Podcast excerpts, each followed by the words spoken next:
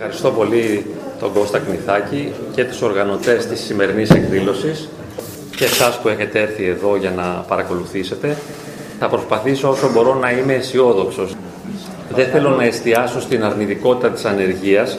Πάνω κάτω όλοι γνωρίζουμε, υποψιαζόμαστε πώς θα αισθάνεται ένας άνθρωπος που δεν έχει δουλειά, που του στερούμε τη δυνατότητα να είναι δημιουργικός και να νιώθει ενταγμένος στην κοινωνική πραγματικότητα, να μπορεί να προσφέρει αλλά και να μπορεί να κερδίζει για να ζει με μια αξιοπρέπεια και δεν θέλω να υπογραμμίσω έτσι τα συμπτώματα που θα μπορούσε να έχει κάποιος απογοήτευση, κατάθλιψη, χαμηλή αυτοπεποίθηση κλπ. Να μην μείνουμε σε αυτό. Νομίζω πως στη σημερινή πραγματικότητα είναι προφανές ότι δεν μπορεί να εξασφαλιστεί κάποιος. Είναι ένας βασικός πόθος του ανθρώπου να μπορεί να εξασφαλίσει μια ποιότητα ζωής. Και πάντοτε αυτό το θέλαμε. Δηλαδή να έχω τα προστοζήν, να μπορώ να επιβιώνω με μια ποιότητα ζωής, οι αντικειμενικές μου συνθήκες να είναι καλές, αλλά και να έχω πολύ όμορφες διαπροσωπικές σχέσεις. Γι' αυτό όλοι θα θέλαμε μια καλή δουλειά και έναν καλό, μια καλή σύντροφο. Αλλά η σημερινή κοινωνική πραγματικότητα έρχεται να μας δείξει ότι δεν μπορούμε να εξασφαλιστούμε. Δηλαδή δεν μπορούμε πλέον να πιστεύουμε ότι έχουμε μία δουλειά την οποία θα την κρατήσουμε για πάντα και αυτή η δουλειά θα είναι κερδοφόρα. Ούτε και έναν σύζυγο ή μία σύζυγο από ό,τι βλέπουμε δεν μπορούμε να είμαστε σίγουροι ότι θα τον έχουμε για πάντα. Οπότε καλούμαστε να είμαστε σε μια εγρήγορση ώστε να αξιοποιούμε πάντοτε το εσωτερικό μας δυναμικό, να αξιοποιούμε τις δυνατότητές μας για να τα καταφέρνουμε με τον καλύτερο τρόπο και στο χώρο των επαγγελματικό, αλλά και στο χώρο των σχέσεων στην οικογένεια. Συνεχής εγρήγορση, λοιπόν, και την αίσθηση ότι δεν μπορούμε να εξασφαλιστούμε, έτσι, δεν υπάρχουν βεβαιότητες, γιατί κάποτε όσοι έμπαιναν στο δημόσιο αισθανόντουσαν και κατά κάποιο τρόπο ήταν αλήθεια, είχαν εξασφαλιστεί. Ενώ σήμερα αυτό δεν συμβαίνει. Έτσι, ούτε αν παντρευτείς θα εξασφαλίσεις ε, τον άντρα σου ή τη γυναίκα σου για πάντα, γιατί ξέρουμε ότι τα διαζύγια ε, έχουν πολύ υψηλό ποσοστό. Οπότε ε, είναι απαραίτητη η εγρήγορση ώστε να είμαστε σε ετοιμότητα να αντιμετωπίζουμε συνεχώς δυσκολίες και να προσαρμοζόμαστε. Το να εργάζεται κανείς και το να έχει χρήματα πολλές φορές ταυτίζεται με την δυνατότητά του να είναι ευτυχισμένος. Όμως αυτό δεν είναι πολύ πραγματικό και θέλω να αναφέρω πολύ σύντομα ένα γνωστό πείραμα το οποίο έγινε το 1978 στο Πανεπιστήμιο της Μασαχουσέτης. Σε αυτό το πείραμα ε, ήταν δύο ομάδες, για να το πω περιληπτικά. Η μία ομάδα ήταν νικητές λαχείων και είχαν κερδίσει πάρα πολλά χρήματα και οι άλλοι ήταν θύματα ατυχημάτων οι οποίοι είχαν μείνει ανάπηροι, ήταν παραπληγικοί. Και προσπάθησαν να συγκρίνουν την ποιότητα ζωής και το βαθμό της ευτυχίας που βίωναν οι άνθρωποι που είχαν κερδίσει το λαχείο και να συσχετίσουν την ποιότητα ζωής και την ευτυχία που ένιωθαν με αυτούς που ήταν θύματα των ατυχημάτων και είχαν μείνει ανάπηροι.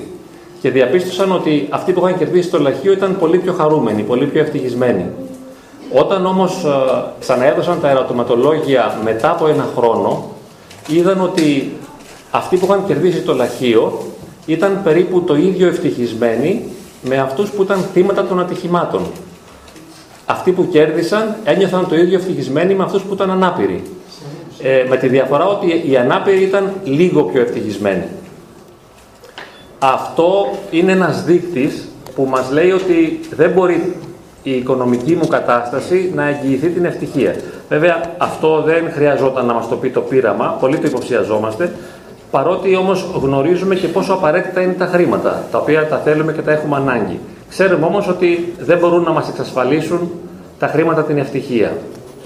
Μπορώ να πω μερικές προτάσεις σε κάποιον που είναι άνεργος πώς θα μπορούσε να βοηθήσει κάπως τον εαυτό του, παρότι οι προτάσεις αυτές είναι πάντα αφηρημένες, εφόσον νομίζω ότι αυτός που είναι άνεργος αυτό που χρειάζεται είναι μια εργασία. Είναι μια ποιοτική εργασία η οποία θα τον βοηθήσει να ε, αξιοποιήσει τα χαρίσματά του και τις δυνατότητές του.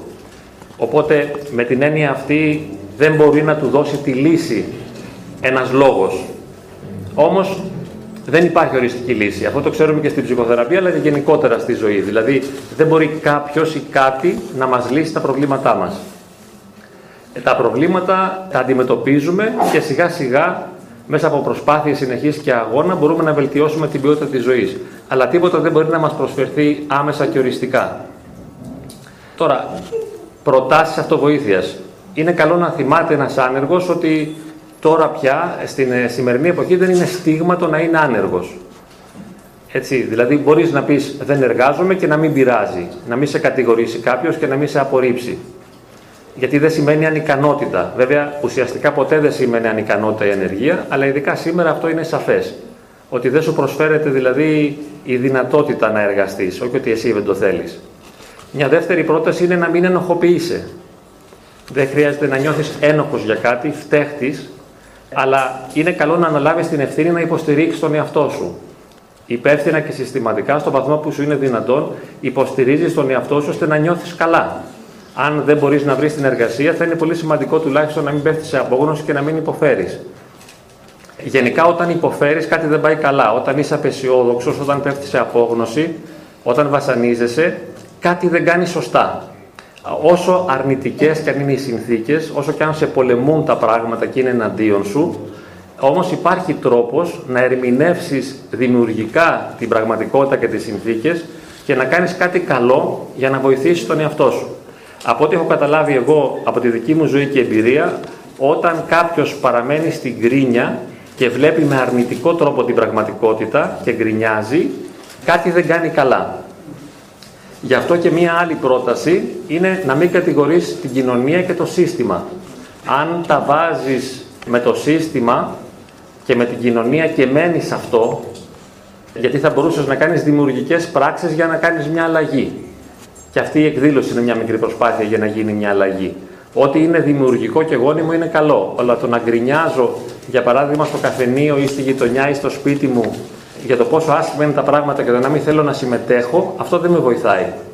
Είναι σημαντικό να αλλάξω τον τρόπο που βλέπω τα πράγματα, γιατί όλα εν τέλει είναι ερμηνεία. Κανείς δεν βλέπει αυτό που είναι έτσι όπως είναι. Κάθε τι το ερμηνεύουμε.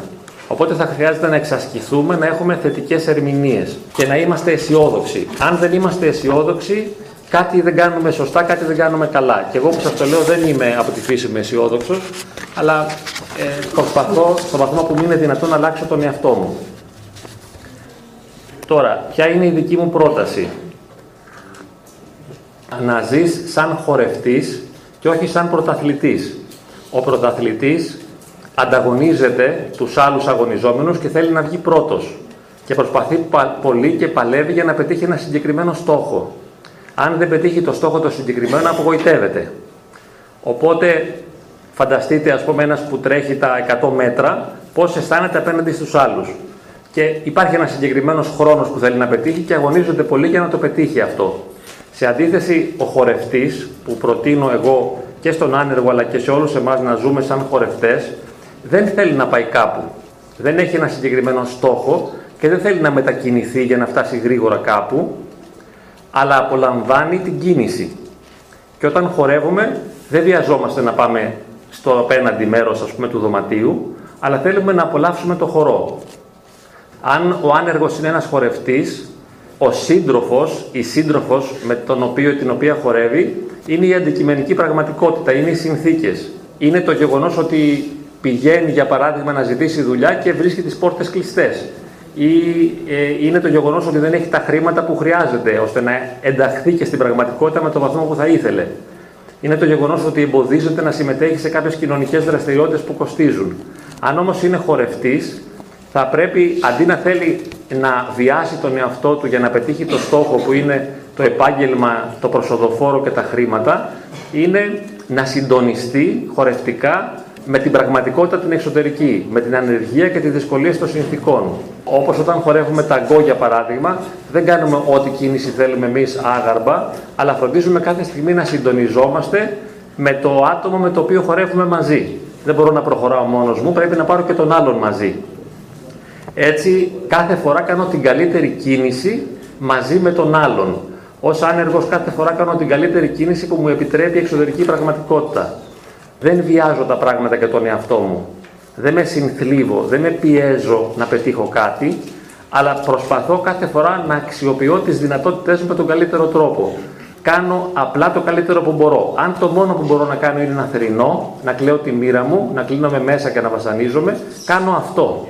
Γιατί αυτό είναι το μόνο που μπορώ. Αν μπορέσω να βγω λίγο έξω, να πάω να περπατήσω, αυτό είναι καλό. Αν μπορώ να συμμετέχω σε ένα σπορ, σε μια αθλητική δραστηριότητα, ακόμα καλύτερα είναι να ζητήσω εργασία.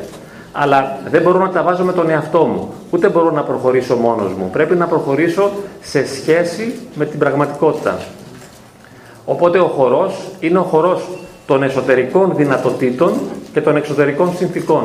Και αυτά τα δύο πάνε πάντα μαζί. Συνθήκες και εγώ. Εγώ και η πραγματικότητα. Και συντονίζομαι. Δεν βιάζω την πραγματικότητα τον εαυτό μου. Αγκαλιάζω την πραγματικότητα, συμφιλιώνομαι μαζί της και κάνω το καλύτερο που μπορώ. Οπότε είναι σημαντικό για να ολοκληρώσω να εργάζεσαι, είναι σημαντικό, αλλά μην θεωρείς ότι το επάγγελμα είναι η βάση της ατομικής σου ταυτότητας ή της κοινωνικής σου ταυτότητας, γιατί εσύ δεν είσαι η εργασία σου και δεν χρειάζεται να αντλείς την αυτοεκτίμηση και την αξιοπρέπεια και τον αυτοσεβασμό σου από τη δουλειά. Δεν είσαι το επάγγελμά σου, δεν είσαι η κοινωνική σου ρόλη. Αν ανακαλύψεις τον πυρήνα του εαυτού σου, το βάθος του εαυτού σου, θα δεις ότι πυρηνικά και στο βάθος είσαι θεότητα, έχεις κάτι το ιερό, κάτι το σπουδαίο, κάτι το πολύτιμο, έχεις λογική, έχεις ευθύνη και έχεις ελευθερία. Έχεις πολύτιμα χαρακτηριστικά. Δεν χρειάζεται να ταυτιζόμαστε με τους εξωτερικούς ρόλους. Και θέλω να τελειώσω με μία φράση που είπε ε, ο Φράγκλ Βίκτορ, ένας αυστριακός νευρολόγος και ψυχίατρος, ο οποίος πήγε και στα στρατόπεδα των Ναζί, ενώ μπορούσε και να φύγει και να μην πάει εκεί, γιατί θα μπορούσε να δραπετεύσει, όμως ως Εβραίος παραδόθηκε και ακολούθησε το λαό του και εκεί στα στρατόπεδα συγκέντρωσης που ήταν, βοήθησε τον κόσμο που ήταν εκεί ως γιατρός, τους Εβραίους κρατούμενους που ήταν εκεί τους βοηθούσε στο βαθμό που του ήταν δυνατόν και άντλησε και νόημα, όπως λέει ο ίδιος μετά σε ένα βιβλίο του που λέγεται «Αναζητώντας νόημα ζωής και ελευθερίας σε ένα στρατόπεδο συγκέντρωσης», έτσι λέγεται το βιβλίο αυτό. Αναζήτησε και βρήκε νόημα ζωής και ελευθερίας ακόμη και στο στρατόπεδο της συγκέντρωσης. Και εκεί μέσα στην απόλυτη μιζέρια των εξωτερικών συνθήκων, επειδή ήταν καλός χορευτής, ήξερε και μπορούσε να αξιοποιεί την πραγματικότητα με τον καλύτερο τρόπο, ώστε να είναι ένας χαρούμενος και δημιουργικός άνθρωπος, ένας άνθρωπος της αγάπης. Και η φράση που είπε στη γυναίκα του, και με αυτήν τελειώνω, όταν ε, τους συνέλαβαν, ε, ήταν η εξής. Λέει, μέχρι τώρα φοβόμασταν, από τώρα και στο εξής θα ελπίζουμε. Και αυτή η ελπίδα η δικιά του ήταν μια πράξη, ήταν μια συμμετοχή και ήταν αγάπη.